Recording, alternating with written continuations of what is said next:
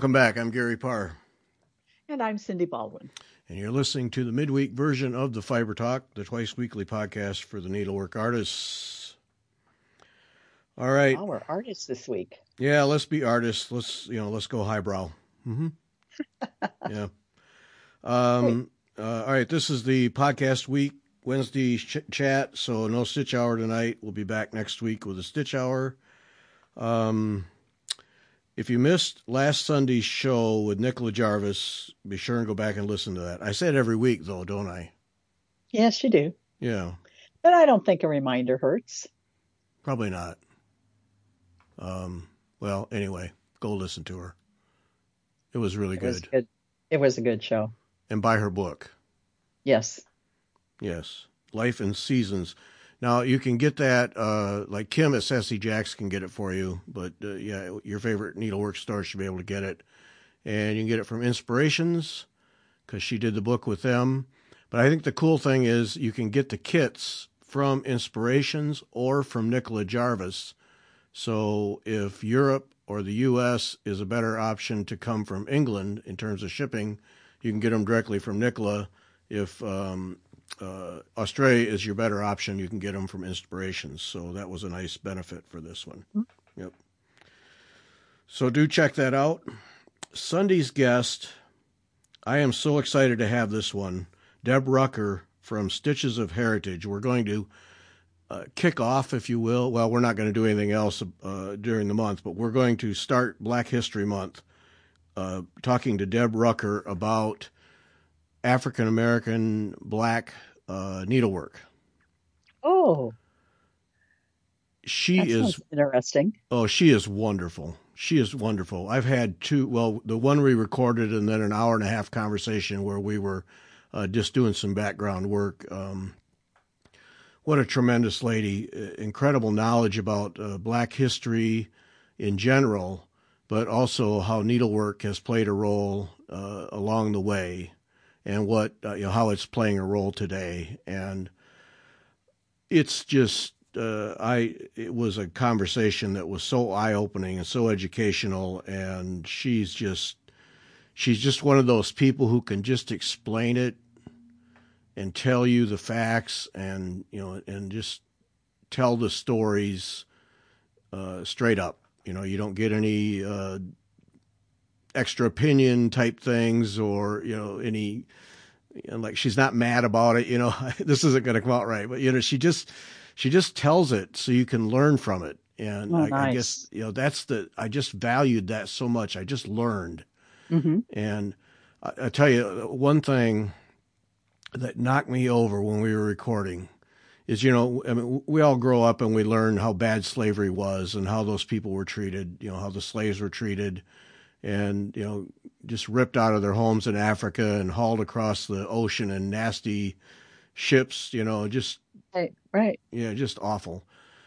And so you- learn that and you go, wow, that's, yeah, yeah, that was really terrible. I'm glad that we don't have that anymore. hmm But what really hit me was she talked about the first landing of slaves in America Uh huh. And how the uh, people, the, the, the white people on the ship, needed supplies. So here's here's some people, here's humans that we've ripped out of their homes and, and treated like trash all the way across the ocean. I need a bag of flour and a box of bullets. Here, take a couple people Ugh.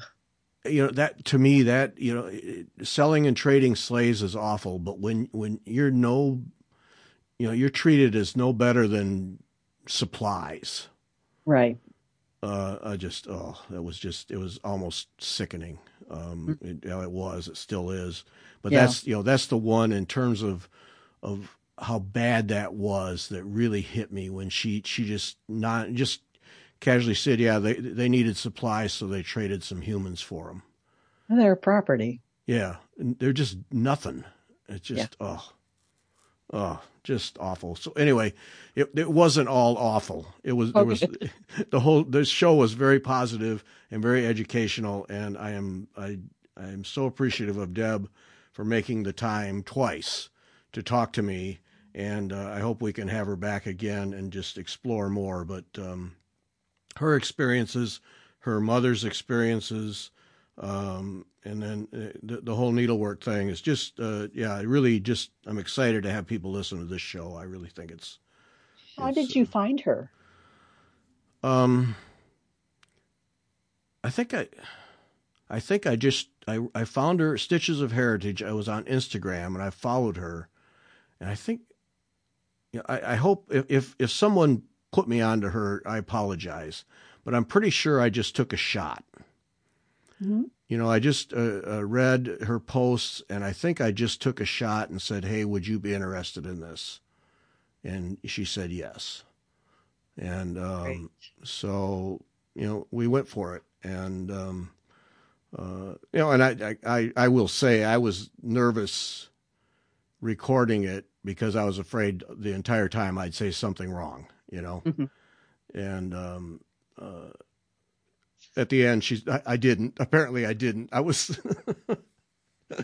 I was I was able to get through it. You know how you just you, you know you get into areas like well, and that's one of them where you, you just never know if you phrase it wrong and then it's offensive. But that right. was what was so wonderful about her is is she she was not. If I did say something, she wasn't offended. Um, okay. Uh, and so there we we were able to have a, an educational conversation. I just I'm just so glad to have that recording and be able to share it, and I think people are going to really uh, learn and enjoy it. So. Um, oh, that's fantastic. Yeah, because I mean it's a it's an important part of needlework. Uh, uh, oh yeah. In in a lot of ways. So, um, yep. So that's Sunday. Uh, really excited to have that. That's going to be a good one. So, um, oh, I joined. I rejoined ANG only as a means to join cyber pointers. I'm glad we finally sucked you in. yep. I, I started out to, to join A and G as a, a, new member, and my my account was still there. I just had to renew yeah. it. Oh yeah, yeah. Um, I would have thought they'd have wiped me out, but uh, so anyway, uh, uh, that was just a means to get to cyber pointers. So now I'm a member of cyber pointers, and uh, um, which which that I'm excited about that because you guys uh, what you guys are doing uh, and then it was the Fibonacci Fibonacci swirls project that's coming up in March, right? Yeah. Mm-hmm. That uh, I mean that hooked me. I got to do that project. so I I we owe that all to our education VP, uh, the people that you know and our VP right now for education is Gretchen Janisak, and she and and the people before her have done a great job of connecting with instructors, you know, for workshops and and for projects for monthly pro, uh, meeting projects, uh, finding things like Fibonacci swirls and getting somebody in the chapter to to lead us through it. Uh, they've just done a fantastic job. Yeah. Well, I, th- I, and I think that's why I felt compelled, driven, whatever, mm-hmm. to rejoin ANG because of what you guys do. Uh, talking to you and, and the sponsorships you guys have done for Fiber Talk and, and just getting exposed to cyber pointers. That program now, uh, last couple of years that I've paid any attention to it, is really rock solid. I mean, you guys, re- it, it's a steady stream of very good stuff, mm-hmm. and um, uh, and you know the the benefit from my perspective of I don't have to go to a monthly meeting to do it. Right. Um, I that's huge for me. Uh, mm-hmm. I, you know, to go to monthly meetings is just just doesn't fit the program. You know. Um, and uh, yeah, so I'm excited about it. Uh, actually, uh, Kim's putting together the threads and the and the canvas for me for Fibonacci swirls, so that'll be on its way. Uh, oh, okay. What did you? What? Are, what are you gonna? What colors are you gonna do? That uh, the blueberry one, whatever that was. Oh, yeah. okay. Yeah. Okay. So she's putting that together. Yep. Good. Um, yeah, and then Robin uh, sent me. Robin um, uh, sent me a, a, picture of what she's doing, her colors, and yeah, yeah, those are pretty impressive. Uh-huh. So, yep, yeah, no, so I'm excited about that. Uh, I I picked mine out. Um, well, I did a kind of floss toss. I just kind of went dug through my inventory and picked out threads that I thought would work. I'll have to narrow it down, but I'm going to use um, uh, watercolors blue spruce, which is kind of a ranges from a dark teal green to gray. Some of some of the skeins I've had have had some lavender in them, but this one doesn't look like it really does. And then I've got a uh, Valdani thread that has some of the same teal green, and it does have some pale lavender in it. So I'm going to pull in some lavenders, and I think I'm going to use probably silver Hmm. for the Fibonacci, and I'm Uh-huh. going to do it on gray canvas. Oh, okay. Yeah. So I'll I'll I'll send you a picture of my floss toss. Yes, please do. Yeah. Yeah, and that's the, the other thing. I you, you look at the pictures and it looks like a big 12 by 12 piece and it's not. It's just a little Oh, yeah. um, little one. So um so anyway, Okay. And by uh, let's see, I have the yeah, was it 6 or 8 by 8? uh, finished size size is six by six, Yeah. so the canvas is ten by ten. Yeah. So I mean, So I, it- very very doable project. Yeah, I didn't join Cyber Pointers just to do one project, but uh, it's just I, I just think you guys are just doing a, a bang up job all the way around. Um, so worth it for me to join. Uh, Yeah. So yay. Um, and then it got me thinking, because I mean I you know I, I don't hide the fact that painted canvas just doesn't do much for me, though that's where I learned needlepoint was with painted canvas uh, it's counted canvas that works for me. That's what I enjoy. Yet it, you know, painted canvas just is is kind of the more dominant form. Is it? I mean, it seems to me it's certainly.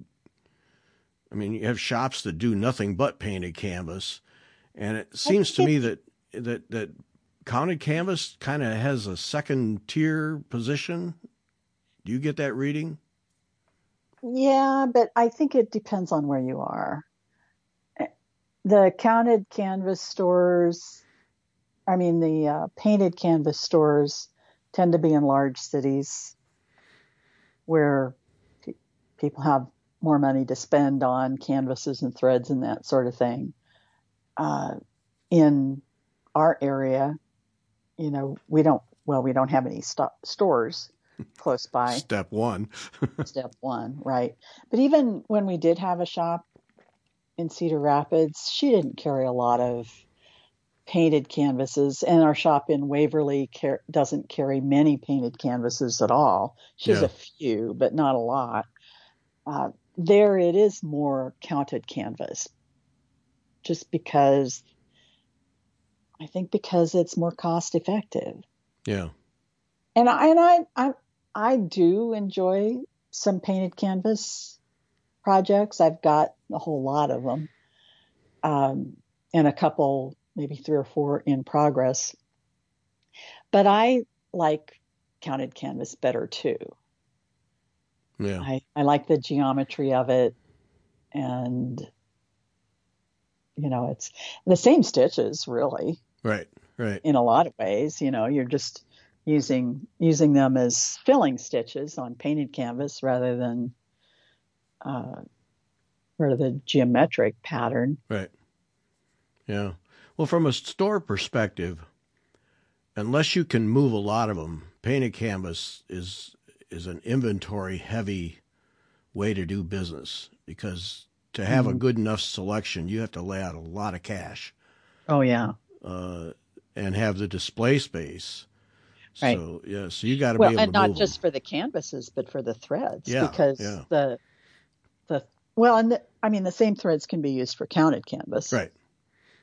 and I do spend. I mean, when when we go to a, a store, uh, we've been down to St. Louis for a long time, but we get over to um, a Stitcher's Garden in Naperville once a year or so, and that's primary primarily a painted canvas store. But I go out of there with way more thread and canvas. Yeah.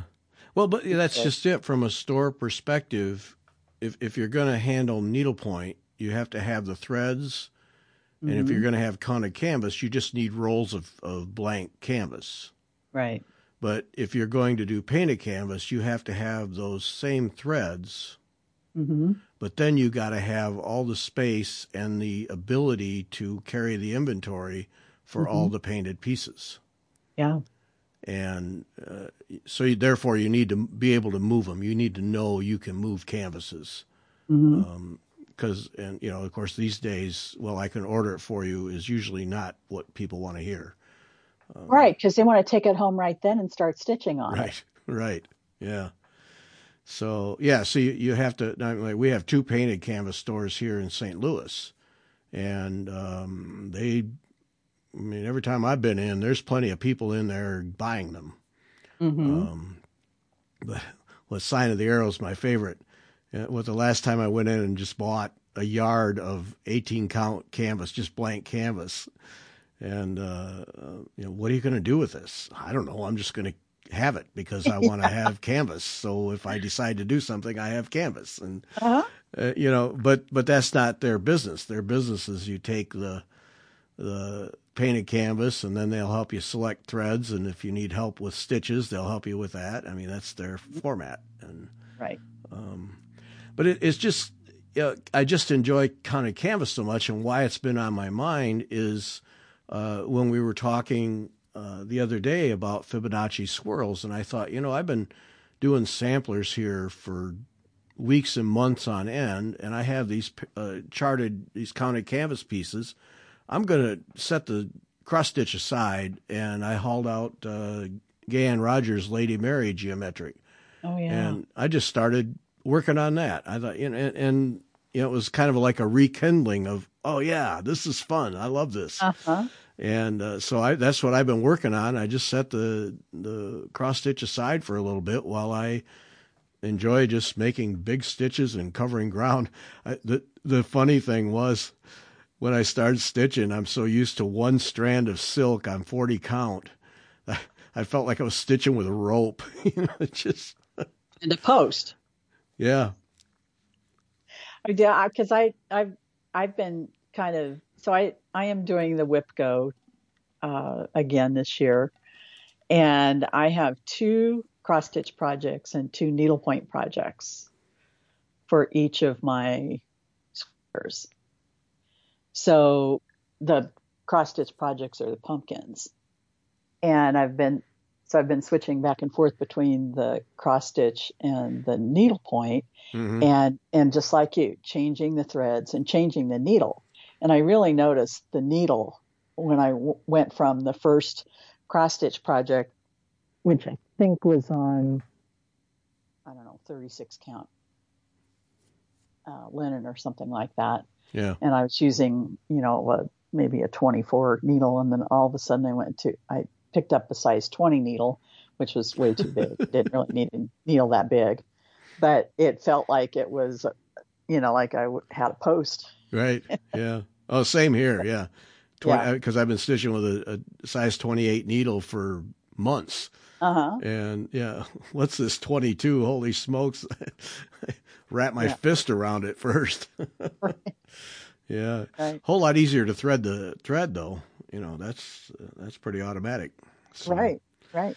Yeah, but it, it just got me thinking about uh, why we don't see more counted canvas, and you know, I wondered is it is it overshadowed by the painted canvas? Is that you know kind of the uh, preferred needlepoint? I I don't know why that is. Um, and then I thought, well, maybe it's because the stitches are intimidating, but as you said, it's pretty much, you know, people use the same stitches, whether it's painted or counted.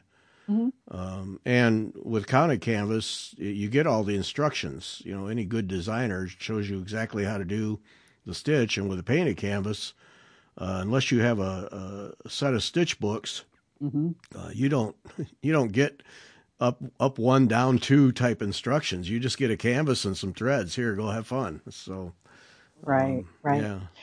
You know, I I don't know. I I it it feels like we don't have as many new counted canvas designers, but that could be because we don't have a store here. mm-hmm. that is, you know, keeping up with new designers. Yeah. Um, you know, so I, I just don't know. Um, the ANG magazine needle pointers might be a, a well, an ANG itself is maybe a good place to kind of find new counted canvas designers. Mm-hmm. You know, people who are teaching at seminar. Yeah. Uh, the Stitch of the Month. Right.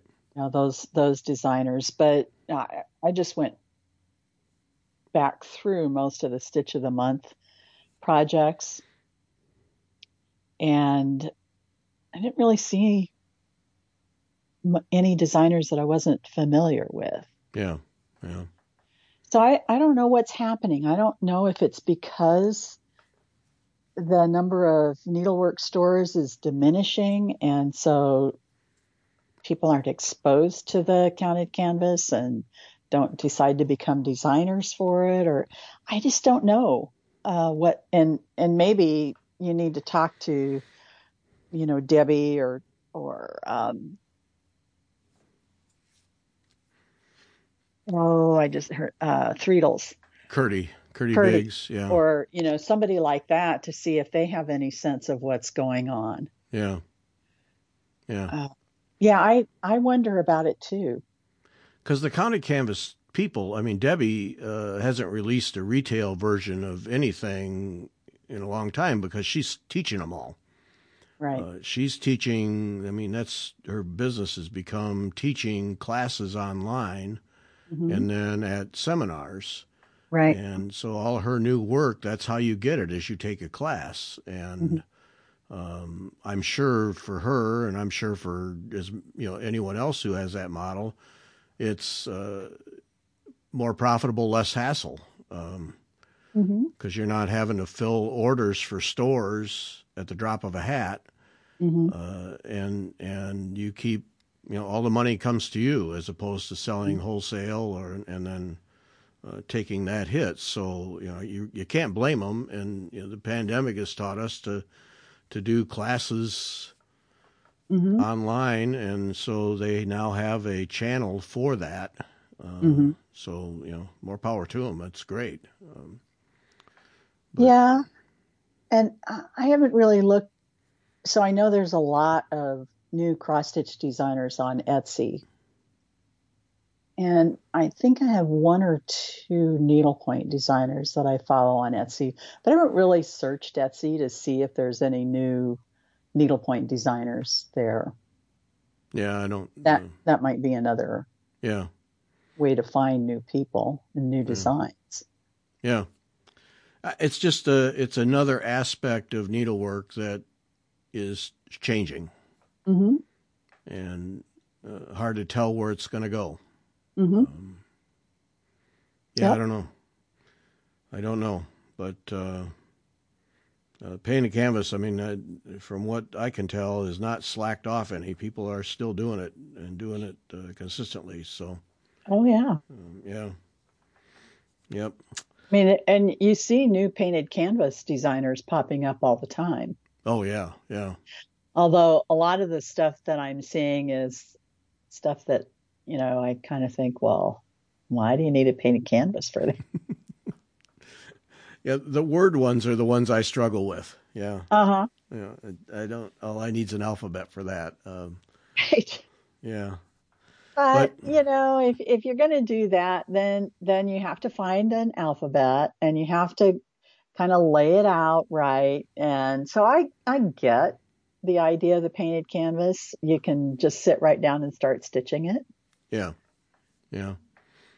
Well, it's very approachable in terms of uh, only needing a couple of stitches. Mm-hmm. So you know, there, there's benefits for that. And someone told me once that the younger people like those word canvases more uh, than you know than the classic bucket of flowers, if you will. well, yeah. yeah. Yeah. Yeah, no, it's uh, uh, it'll just be interesting to see how it plays out. And that you know, and the the thing with painted canvas, someone who really knows what they're doing with painted canvas, what they can do. Oh, no oh, doubt. Yeah. Yeah. Uh, there's few things that can match that. It's, Yeah. Yeah. Definitely. Yeah. Just make something completely come to life. Mm-hmm. Because I, I remember a long time ago someone said i don't get painted canvas. It seems like the work has already been done you know by painting the design.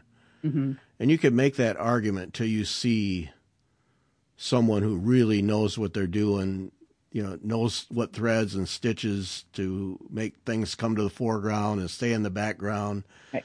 and then no no that no the art wasn't done on the painting of the canvas. The art is done with the threads and uh, Right. Yeah. So you you should go back and look at some of the the previous um, issues the, for the last I don't know couple years at least. Um, the not the current editor, but the past editor started a a column that is two different two painted two different people stitching the same painted canvas. Oh and then she highlights the differences between you know in in the article about you know how one person did you know stitched one area and to emphasize it and how the other person stitched it in a different way. And it's really interesting to see how different people interpret different painted canvases. Mm-hmm. And And the- the one one in the current issue, which you've just joined, so you should get, but I just got it last week. That they had a printer issue, and so it it came out late. Um, and and so it's still the same person doing the article. She's not the. It's Maureen Joffrey. I don't know how to pronounce her last name. She um, she still writes the article even though she's not the editor anymore. But she had uh, bought some small round canvases of a Scotty dog or some kind of a dog like that Yeah. because it looked like her dog. mm-hmm And I think she bought, I think she said she bought four of them and had intended to do all four and then kind of came to her senses. and so got three people to do uh, three of them. I, obviously, she's going to stitch one herself. Yeah. But, you know, they're just little round canvases. So Right. it, it was, inter- and, and so it was, uh, the dog has like a Santa hat on it. And so she talked about how, you know, people uh, did the shading on the hat and the the um, fur on the hat, and then how they did the uh, fur on the dog differently and the dog's nose. I mean, it's a little canvas, but there was a lot there to to look at the differences on yeah and you can see all the, all of the uh, they they've digitized all of the past issues. I think they have them all on there, so you can go on the website and look at past issues. You know, for right projects or Yeah. to to look at these articles. It I it's something that uh, I think was a really good thing for her to start, and uh, it's really interesting to see how different people interpret different canvases. Yeah, yeah. Well, I'll check those out. Yeah, because those comparison things are always instructive. Yeah. Huh? Yeah. Yeah, and and they, you know, it's you might look at a, at one of them and say, "Oh, I wouldn't have done it that way," you know, but but it's still, you know, they're they're effective and and um, it if you do want to do painted canvas, it's a way for you to learn about how different people approach the canvases in different ways. Yeah, yeah, yeah. No, it's um. Well, that's good to know that those are there. I'll go uh, study those because, well, you, I mean, you learn. For me, that's the thing about needlepoint or needlework in general is you could go do that even if you never do needlepoint, and you'll learn something that you can apply to your own Right. uh, uh, technique, whatever it is. Yeah, uh, different use of colors or whatever. Yep. Yep. All right, I'll put that on the list. Things to do. In your spare time. Yep. Yep. That'll be uh, right on that list. Yep. no, actually, I'll get to those. I, I I really enjoy that kind of stuff to see what comes out of different people's heads. Mm-hmm. I think that's uh, always instructive. Yeah. yeah. I got my uh, notebook out. I got a Good. notebook. Yeah. Well, it's it's a journal book. I have yeah. I get a bunch of those when I go to conferences. They always seem to think you need a journal book when most most of us sit there just type it into our, our iPads or or uh-huh. whatever. but uh, so we get very nice journal books, and I had some of them somewhere, and perfect hauled one out, and um, yeah, so I'm going to start keeping track because already I've uh, realized the importance of of what you do with your notebook for each of your projects. I, I can see that. So, um, yep, going to start keeping track not, it's not going to be elaborate, but uh, I need to make notes, and so to put them all in a in one little book is going to be. Mm-hmm. Um, yeah, I think that's an excellent idea you have. So I did get tired of flipping through all the pages trying to find something. So I went through the whole notebook and numbered the pages, and then I made a table of contents. Oh, there we go. and I just printed that and stuck because that little notebook has 130 pages in it or something if you consider both sides. Uh-huh. And well, you saw all the yeah, all tabs the tabs that I have on there. yep. So I just I went through and I numbered everything, and then I I just opened up a Word document and made a table. And I have um, the the pages. I did not include the pages where I finished the project because I don't care about those anymore. Right. I'm not I'm not looking for them. But I did put down the open pages so that when I have a new project, I don't have to hunt through the book to find an open page. Yeah, yeah. yeah. So that's that has uh, saved me a lot of time in just flipping through to update a page when I am working on a project or yeah. whatever. So okay, so for people who are going to take your idea and put it and implement it, when you start a project, what are the basic set of, of things that you write down for that project?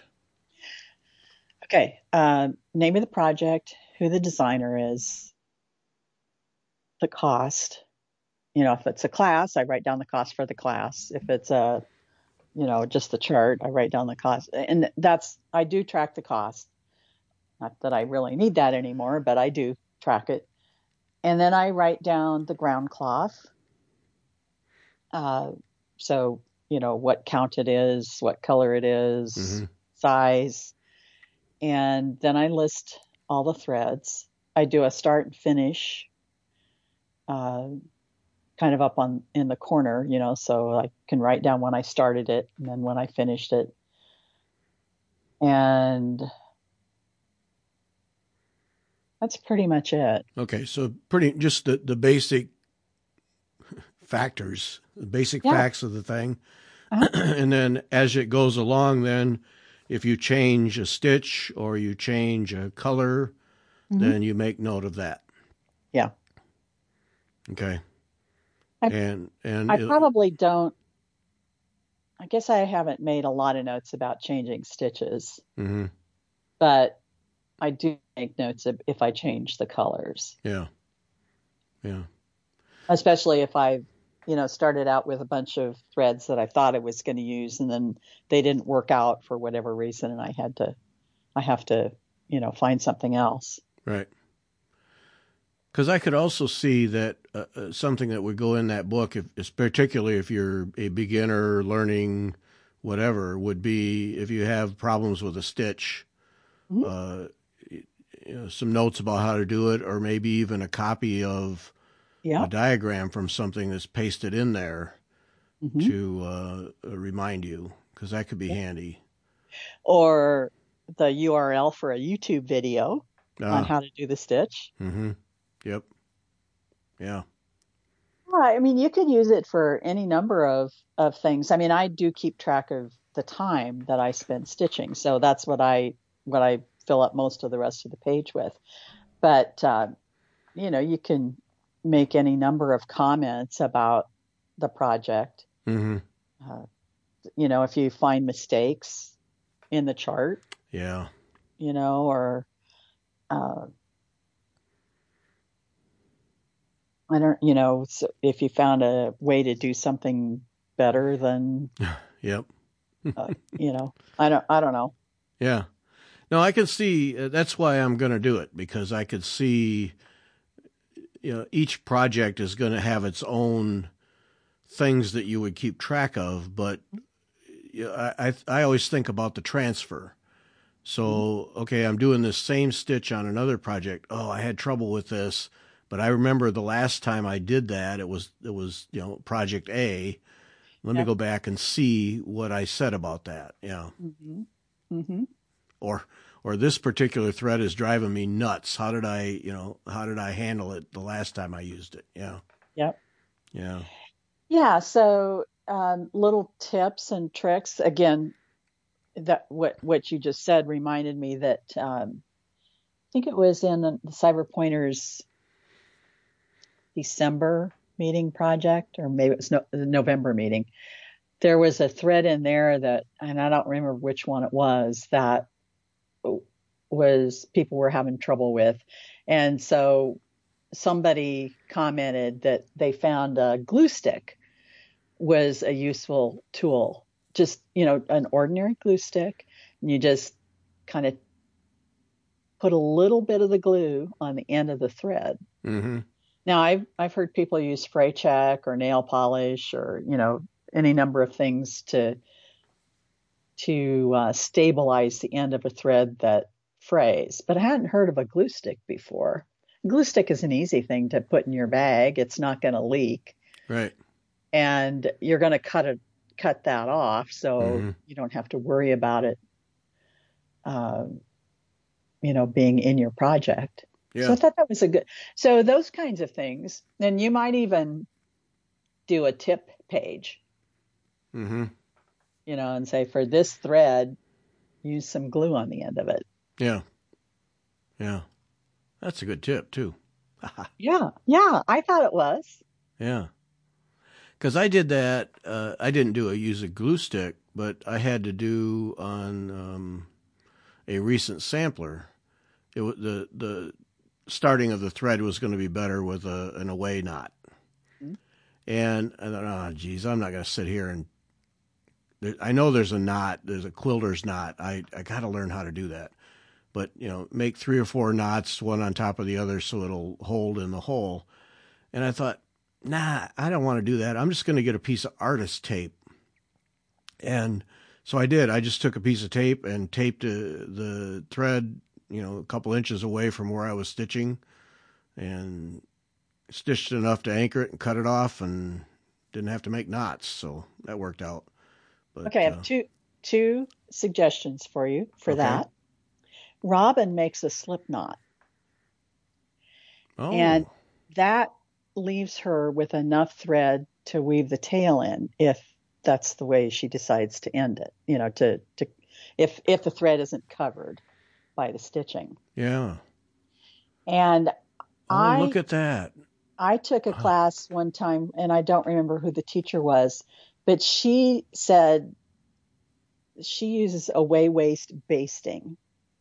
So that's kind of what I do too. So, you know, go a distance away from your where you're going to stitch and just go up and down two or three times to kind of anchor the thread Mm-hmm.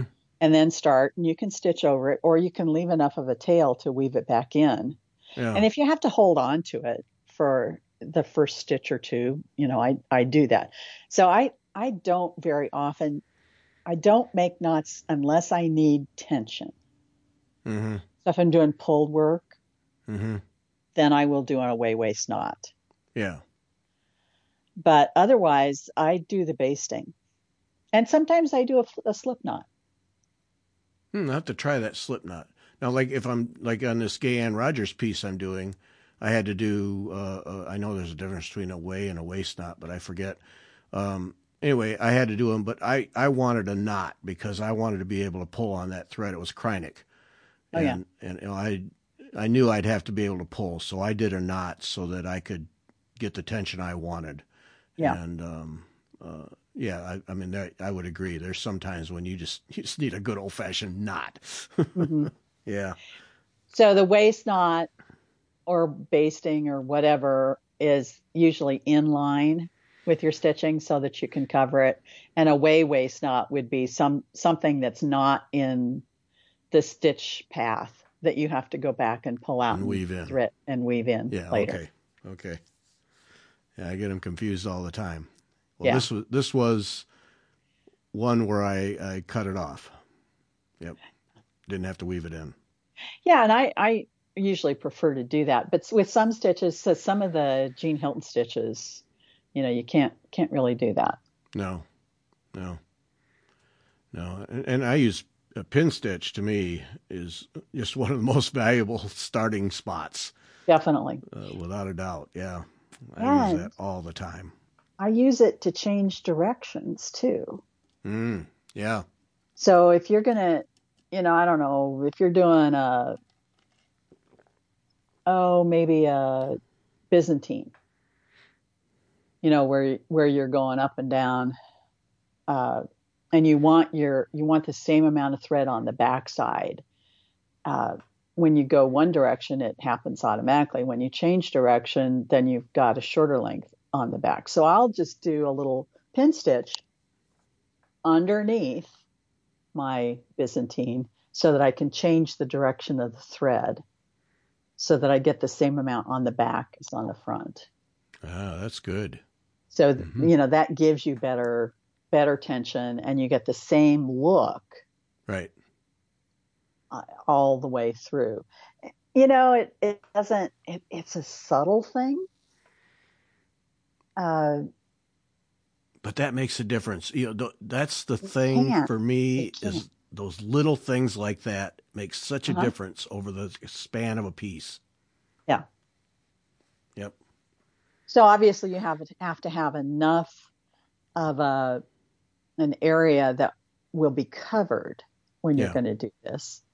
Uh, but yeah, it, it uh, sometimes you just need to be able to change the direction of your stitch as you're going along. Yep. And sometimes you can get away with just jumping over, you know, one thread intersection and coming up instead of going, you know, around. Uh, but that sometimes changes the way the stitches lay. Yeah. So you can't always get away with that. Yep. Now, see, that's a good tip because on this Gay Ann Rogers one, there are several places where I need to change the direction and I want that density of thread on the back. Mm-hmm. And so I've just been starting a new thread. Oh, well, not anymore. Not anymore. Pin stitch to the rescue. yeah, you just need to, you know, pay attention to the direction of your pin stitch so that you get the same tension. Right. Right. Oh, that's good. Yeah. That's good.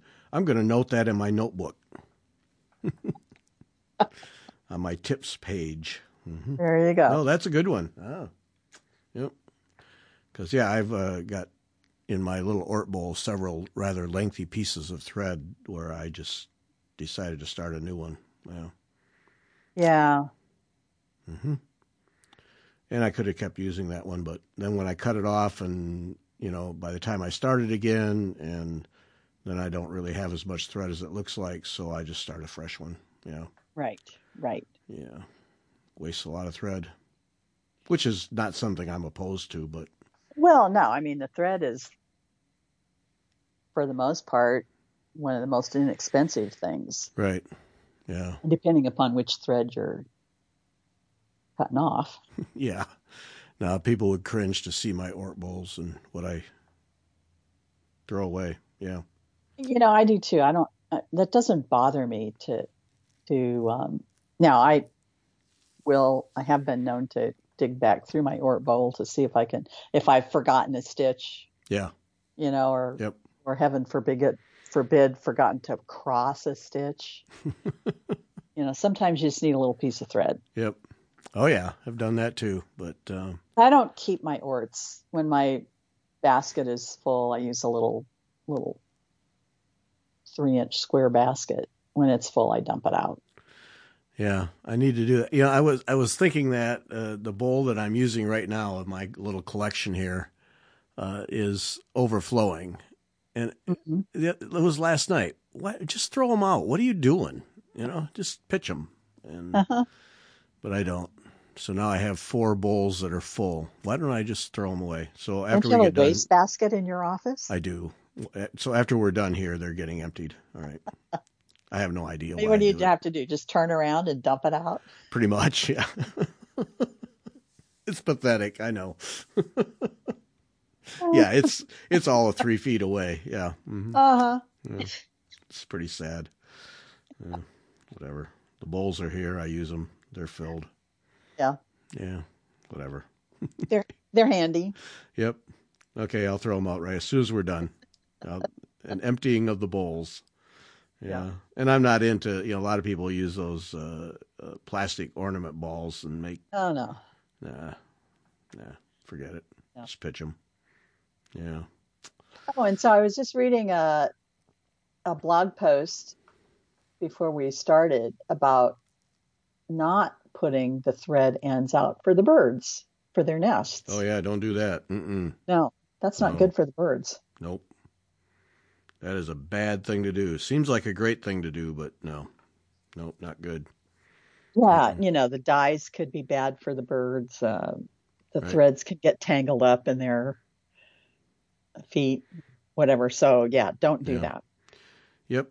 And it cuts down on the camouflage in the trees, too, you know. Right, right. Yeah. shiny shiny Kreinik is Yeah. not helping the birds hide. no. Just throw them away. Yep. We we need to do that. Yeah, that and of course that gets me back to my uh um my guys in Namibia who save seals from human trash in the ocean. Oh, yeah. You know, dispose of stuff properly and yeah, giving it to the birds is not that's not helping. Mm-mm. No. No. But, uh, oh, those guys, Ocean, uh, Ocean Namibia. Anyway, if people are interested, uh, it's a bunch of guys who uh, um, live. Pelican Point is one area, but anyway, Cape Fur seals that get Mhm. tangled in un. It's just unbelievable. Fish line, gill net, uh, Mm. brims from hats.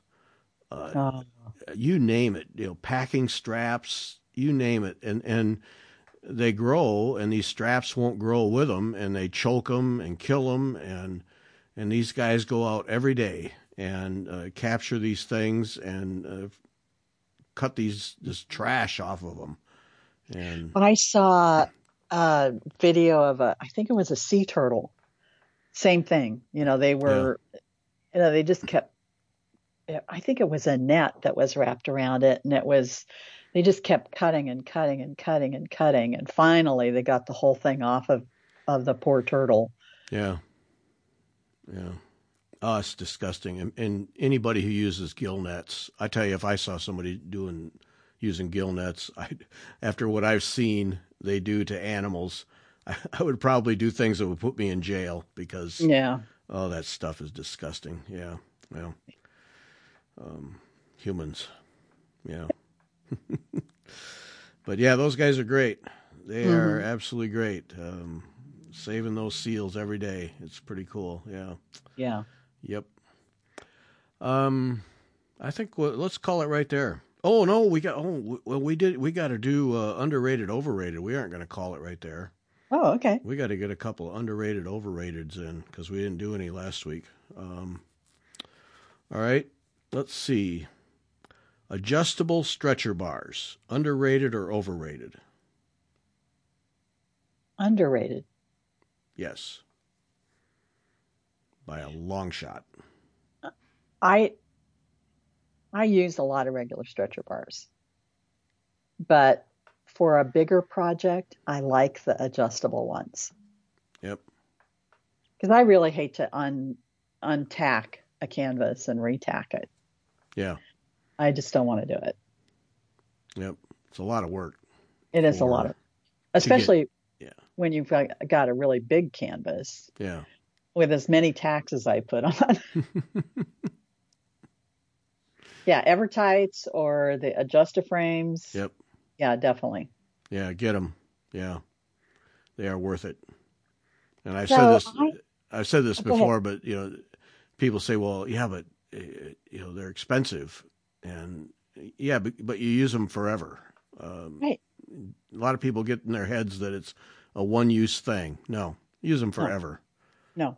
You poke tacks in them, and then when when they're one side's all chewed up, flip it over. Yeah. Yeah, so I saw something today that said that you could steam. So, you know, what? yeah. So I have seen uh, furniture refinishers use a steam iron to steam out little dents in wood. And Do tell, really? apparently, somebody has used that. Now, I can't imagine that it would really close up a tack hole. But what the furniture refinishers do is the they get a, a cloth damp and then put a hot iron on top of it.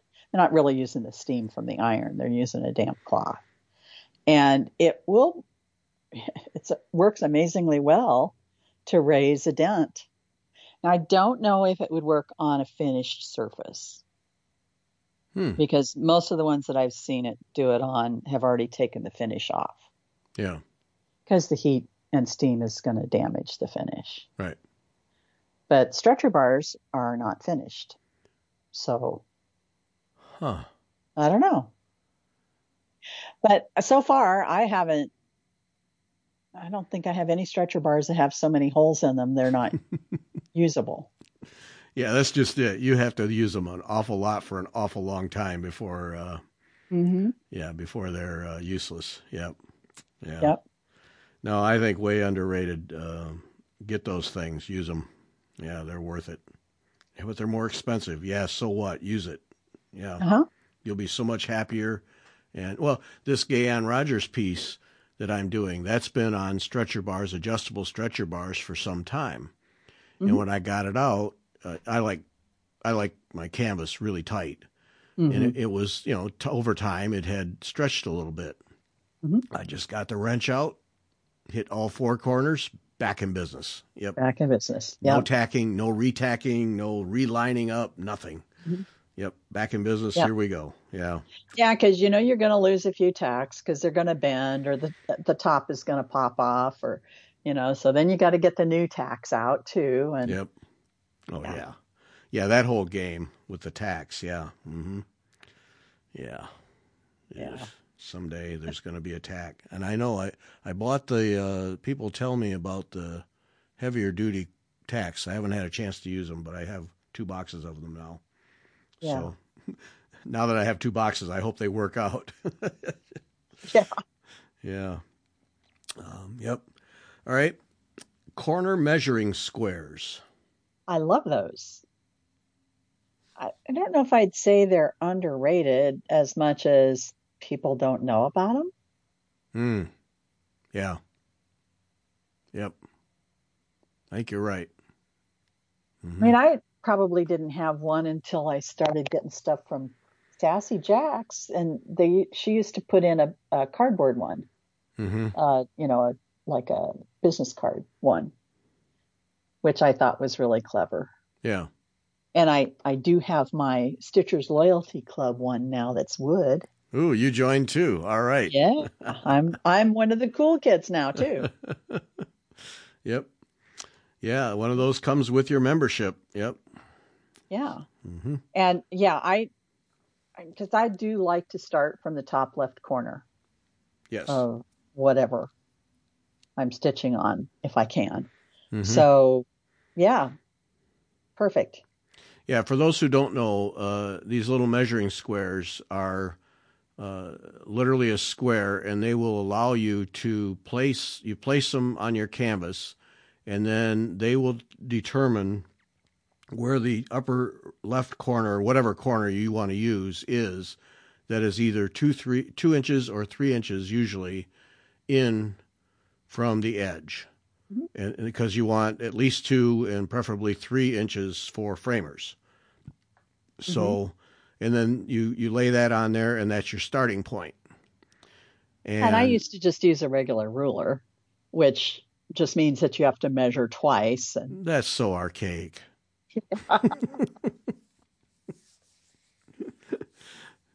yep. Yeah. No, and and they work. They work great.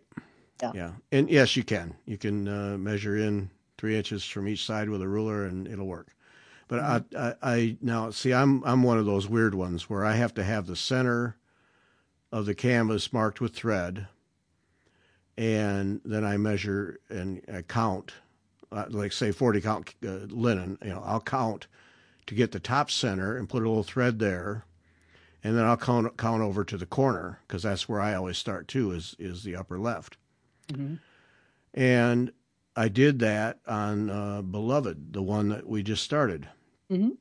And then I thought, you know, I'm just going to check myself with my little square. Laid Mhm. that on there, spot on uh-huh. spot on because I, I had cut the linen myself, so I knew it was exactly three inches on all sides. Mhm. And um, yep, spot on. And so then it was you just spent an hour counting and double counting. Why didn't you just lay it on there and make your mark and go? Uh-huh.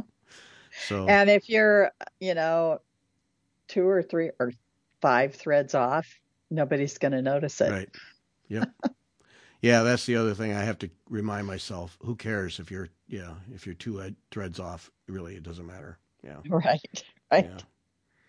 Yep.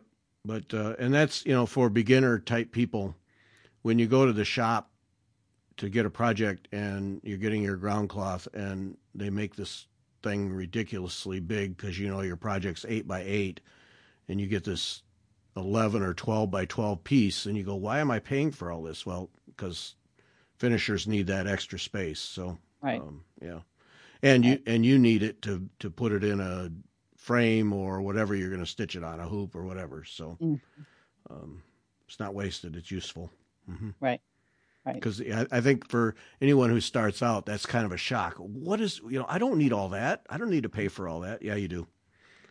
Yeah, I've seen a lot of pictures of things that people did not add the extra and they're going, Oops. oh, I don't have enough room to put, you know, to finish this. Yeah. Yeah, we could line up a bunch of finishers, and I bet that would be in their top three of complaints. Is um, I don't have enough room on the edges to do the job. Yeah, Uh huh. yeah, Yeah, Yep. you have to have enough to wrap around foam core or, you know, whatever you're you're going to mount the piece of needlework on. yep, yep. So don't freak out when the shop says you need a 14 by 14 for an 11 by 11 piece because you do. Yeah. Yeah. Yep. Well, actually, for a 11 by 11, you'd need uh, 17. 17 by 17, Yeah. three three inches on each side. Right. Yeah, that and that's where it really gets. You, go, what am I going to do with all this? Yeah, because uh, I'm just doing this little project. Well, yeah, you're going to use it, and that is, yeah, that's something. That's a mistake people make. You, you go, all right. I need three. I need three inches on the side. Well, remember, there are four sides, so you need. Right. Yeah, you three need inches on each six. Yeah. And really, when it comes right down to it, you know, when you get it done, that extra three inches do- on each side doesn't look like all that much extra. No. No. Nope. And it gives you a little slop room. A little slop room if you miscount, but it also is some good doodle space too. Yep. Oh yeah, absolutely. Yeah. Yeah, don't discount that as as good doodle space on the side. Yeah. If you need to practice a stitch, Mhm. that's where you do it. Yep. I, you know, I I almost never do a doodle canvas or doodle cloth, uh, and there are times when I should, but it, it, you know, those times I have used the extra space on the canvas, and I I might take it out afterwards, but I might not. You know, 'cause if it's going to be covered by a mat or whatever, then it doesn't really matter. You can leave it there. Right. Right. Yeah. Well, that was uh, uh, Beth here a few weeks ago. She was testing uh, threads for Beloved on the linen she'd selected. Mhm. And she just made little boxes of all the colors on the side. And Yeah. then she could tell if they were going to stand out or not. And, just, yeah, simple. Mhm. Tear it out later. You're good to go. hmm Yep. All right. One last one, then we're going to wrap it up. Stitching chairs. Hmm. underrated or overrated? I, I am going to go undervalued. I think Yeah. it's it's important depending on where you stitch. But if you can, I think it's important to get a good office chair that offers armrests and all the adjustable angles so that you can get a chair that supports you properly. I don't usually use my office chair to Right. stitch. I knew you were going to say that because you just sit in the regular chair. I sit in a recliner. Yeah. Sometimes I put my feet up and sometimes I don't. But it is important to have a chair that you can sit in comfortably. Yes. I, you know, I know people that I probably would have done this when I was a lot younger and more limber, you know, who sit with their legs crossed or folded under to the side or whatever and stitch. Um, can't do that anymore. but, you know, when you, um, it's just like reading or using a, a device of some sort, you don't want your head bent down Right. at an angle because that does bad things to your neck and your shoulders. Uh, you know, you might want your arms supported. Again, you know, that helps your shoulders. Um, yeah, whatever's comfortable for you. Yeah. And get up frequently and walk around. Mm-hmm. Yep. Yeah. So supporting the forearms, I learned that uh, in the uh, office world. Supporting the Yes. forearms so your pressure is not on your wrists and hands is so critical. People who have carpal tunnel, it's because your forearms were not supported. Um, Yeah. Uh, yeah. You got to think about that because even your recliner, I'm sure you have over time. Uh, stitching many hours, you have made adjustments so that you can sit there and not cause pain. So I have one recliner that is one of those stressless recliners. Um it has low arms, and I find that I kind of need a pillow under my left arm Uh huh. to kind of and uh, the, so if I'm using a hoop or something that I have to hold, I want my elbow supported. Yeah. Yep. If I'm using a frame, I don't need that. My new recliner has higher arms on it so that I, I can support my arms on on the arms of the chair. Mm-hmm. Yeah. But you know, good seat, good. Uh, if you need, you know, a little lumbar support, even a rolled up towel can can do wonders in a chair. Yep. uh, behind your back. You know, it's um, yeah, it's really really important to have a good, comfortable stitching area. Yeah. No. And and you know, I, I knew you used a recliner. Now, see, when I stitch, I have an office chair, Mhm. and it's it's one that yeah you can adjust all the angles, and I have uh, one armrest higher than the other. Mm-hmm. because my right hand goes underneath the ground cloth. And so that one is the lower armrest. So both my forearms are resting on armrests at the appropriate height. Mm-hmm. And, um, and then, yeah, lumbar support. I have the back adjusted just, Mm-hmm. you know, so I have the support so I can sit there and not be hunched over and get a crick in the neck and a sore spot in the back and all those things. Yeah. Mm-hmm. Yep. Do something to support yourself. Yeah. Right. It's um, it's worth it because it's worth it because you'll stitch longer, you'll stitch better, but over time you won't develop some chronic pain that just won't go away. Yeah. Right. Yep. Right. And you're so right. Move around, set an alarm, do something that makes you get up and move. Yeah. Yeah, I listened to a uh, podcast. I think it was the TED Radio Hour. They did a um, study with some I don't know medical school on uh, movement, and they so they had anybody could sign up for this. Anybody that listened to the podcast could go onto the the website for the study and sign up for the study and participate in it. And so they had groups of people. That one group of people was supposed to get up and move every half hour, and another group every hour, and you know whatever. Some people didn't get up at all. and uh, they tracked things like I don't know heart rate and a bu- whole bunch of other stuff. The best results came from getting up and moving every half hour. That was it, huh? Yeah, but most people couldn't do it for very long Yeah. because it's disruptive. Right. You know, and and it's like get up and move for like five minutes. So, af- out of half hour, you know, you're disrupted for really more than five minutes because you have to stop what you're doing, you know, get up, move around, and then sit back down, and then figure out where you were. Mm-hmm.